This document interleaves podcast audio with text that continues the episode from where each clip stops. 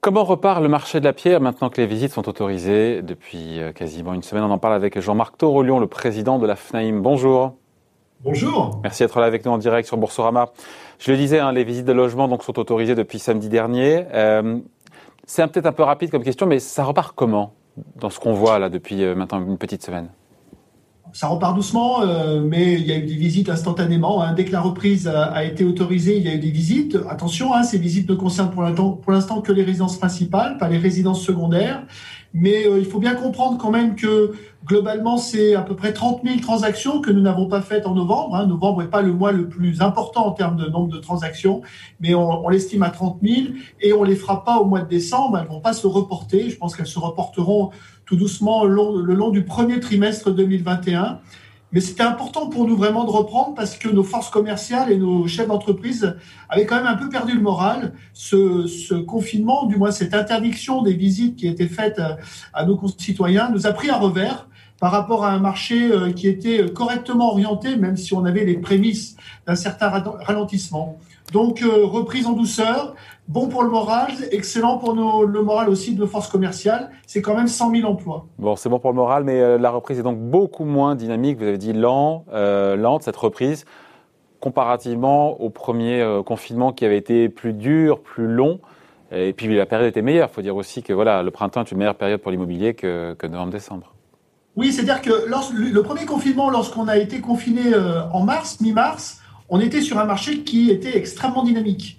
Lorsqu'on a récupéré cette faculté de pouvoir retravailler le 11 mai, bien finalement, on a récupéré ce dynamisme et on a plutôt très bien travaillé. Et on va d'ailleurs signer une année vraisemblablement très correcte en volume. Je pense qu'on va avoir entre 950 et 960 000 ventes en 2020. Ah bon ? Attendez, je vous coupe, mais c'est pas ce qu'on avait escompté, je me rappelle. Au pire de la crise, on disait 200 000 à 300 000 ventes en moins. Voilà, écoutez, non, parce que finalement, on a surperformé malgré tout à partir du 11 mai. Et le premier trimestre était quand même bon également. On a acté aussi le dernier trimestre 2019. Il faut bien comprendre comment ça fonctionne. On fonctionne avec 3 mois de décalage quand on regarde le nombre de ventes effectuées en France sur une année. Et donc, on va signer encore une année très correcte en volume. Largement. Et Jean-Marc Torrelion, une année à 900 ou 950 000 transactions, c'est une belle année. Oui, ça fait partie, ça fera partie des 4 meilleures années sur 10 ans, effectivement. Donc, ça prouve la résilience exceptionnelle de ce marché. Et ça prouve aussi l'appétence toujours des Français renouvelés sur une valeur refuge.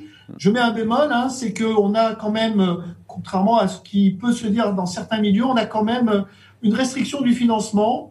On a un milieu bancaire qui a rehaussé ses standards de risque et qui examine les dossiers que nous leur présentons avec beaucoup d'attention, notamment au regard du secteur dans lequel le candidat au prêt travaille. Et donc, on aura malgré tout, sur l'année 2021, un problème de financement de l'immobilier. Ouais. En tout cas, ça repart mollement. C'est ce que vous nous dites, Jean-Marc Torrelion, c'est que ça repart mollement.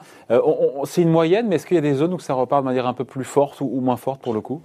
Non, ce qu'il faut bien comprendre, c'est que le mois de décembre n'est jamais un mois traditionnellement euphorique en matière de transactions. La dynamique, elle va jouer 15 jours.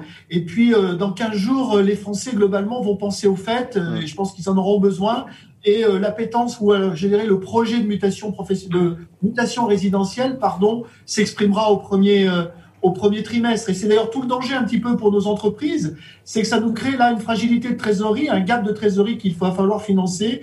Et encore une fois, il n'y aura pas un report au mois de décembre immédiat de toutes les transactions que nous n'avons pas pu faire au mois de novembre. En location, en revanche, on a une reprise aussi qui est très correcte sur les activités récurrentes. On n'aura malgré tout pas arrêté de travailler.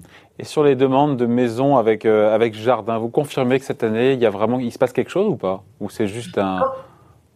Non, alors, en tout cas, il n'y a pas une traduction immédiate en termes de marché, c'est un petit peu tôt pour le dire. Mais si on regarde, par exemple, les requêtes sur nos sites Internet, on regarde la requête appartement et la requête maison.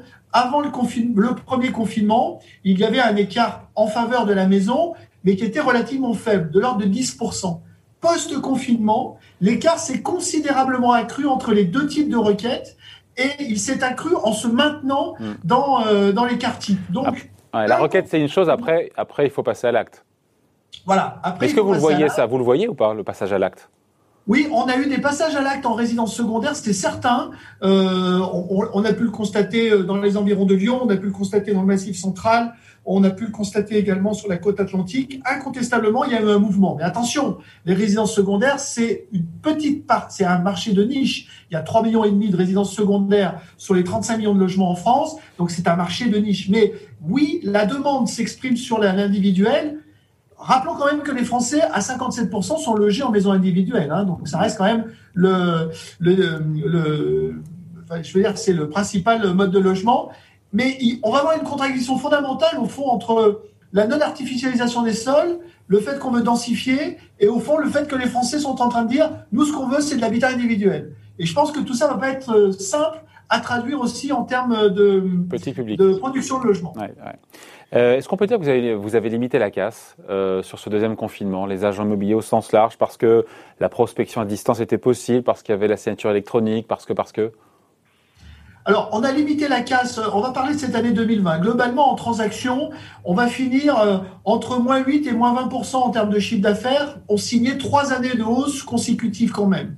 On va perdre à peu près 10% sur le marché de la relocation et les activités récurrentes se seront globalement bien maintenues. En réalité, soyons clairs, grâce malgré tout au chômage partiel, on a préservé nos marges. On a préservé nos marges et on a pu récupérer une partie du chiffre d'affaires différé à l'issue du premier confinement. Donc, 38% de nos entreprises ont souscrit malgré tout un PGE, il faut le savoir. Donc, on a limité la casse, effectivement, sur cette période, grâce incontestablement aux mesures d'accompagnement, à l'agilité de nos chefs d'entreprise, qui sont majoritairement des TPE, et à une reprise du marché de la transaction qui a été une très bonne nouvelle à l'issue du premier confinement. Les inquiétudes sont pour 2021. Vous allez me dire, c'est facile d'être inquiet toujours pour l'avenir, mais c'est une réalité parce qu'on pressent deux choses. On pressent un resserrement de la dynamique du marché, donc moins de transactions, et on a formaté nos équipes de vente pour un marché de 1 million de transactions. Donc, il est certain qu'on s'attend quand même à quelques ajustements. Des ajustements sur le personnel, sur les salariés. Oui, parce que ok. Et d'autant que du point de vue des stocks de logements, des mandats que vous avez décrochés, est-ce qu'il y en a moins aussi? Il y a moins de rentrées sous mandat, ce qui pèse, ce qui fait potentiellement monter les prix aussi, qui les maintient artificiellement.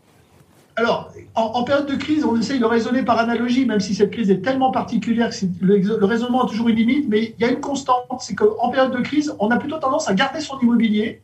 Et même si on avait un projet finalement de s'en séparer ou de reprendre peut-être un parcours résidentiel, on est beaucoup plus prudent. Donc la tendance, c'est je garde mon immobilier. Et ce qui fait que, au fond, entre la chute d'activité et la chute, il n'y a pas une corrélation entre la chute d'activité et la chute des prix, parce qu'effectivement, il y a une régulation de l'offre à la baisse par rapport à une demande qui reste relativement constante. Mais voyez-vous, on va passer d'un marché de maturité à un marché de nécessité, c'est-à-dire un marché où finalement la vente, il y a toujours une activité de transaction liée à la nécessité d'une mutation professionnelle, d'un divorce, d'un décès, d'un réemploi. Mais malgré tout, effectivement, on va avoir moins d'offres par le jeu naturel, encore une fois, d'un réflexe. Ce qui stabilise les prix. C'est une valeur refuge, je la garde. Ouais.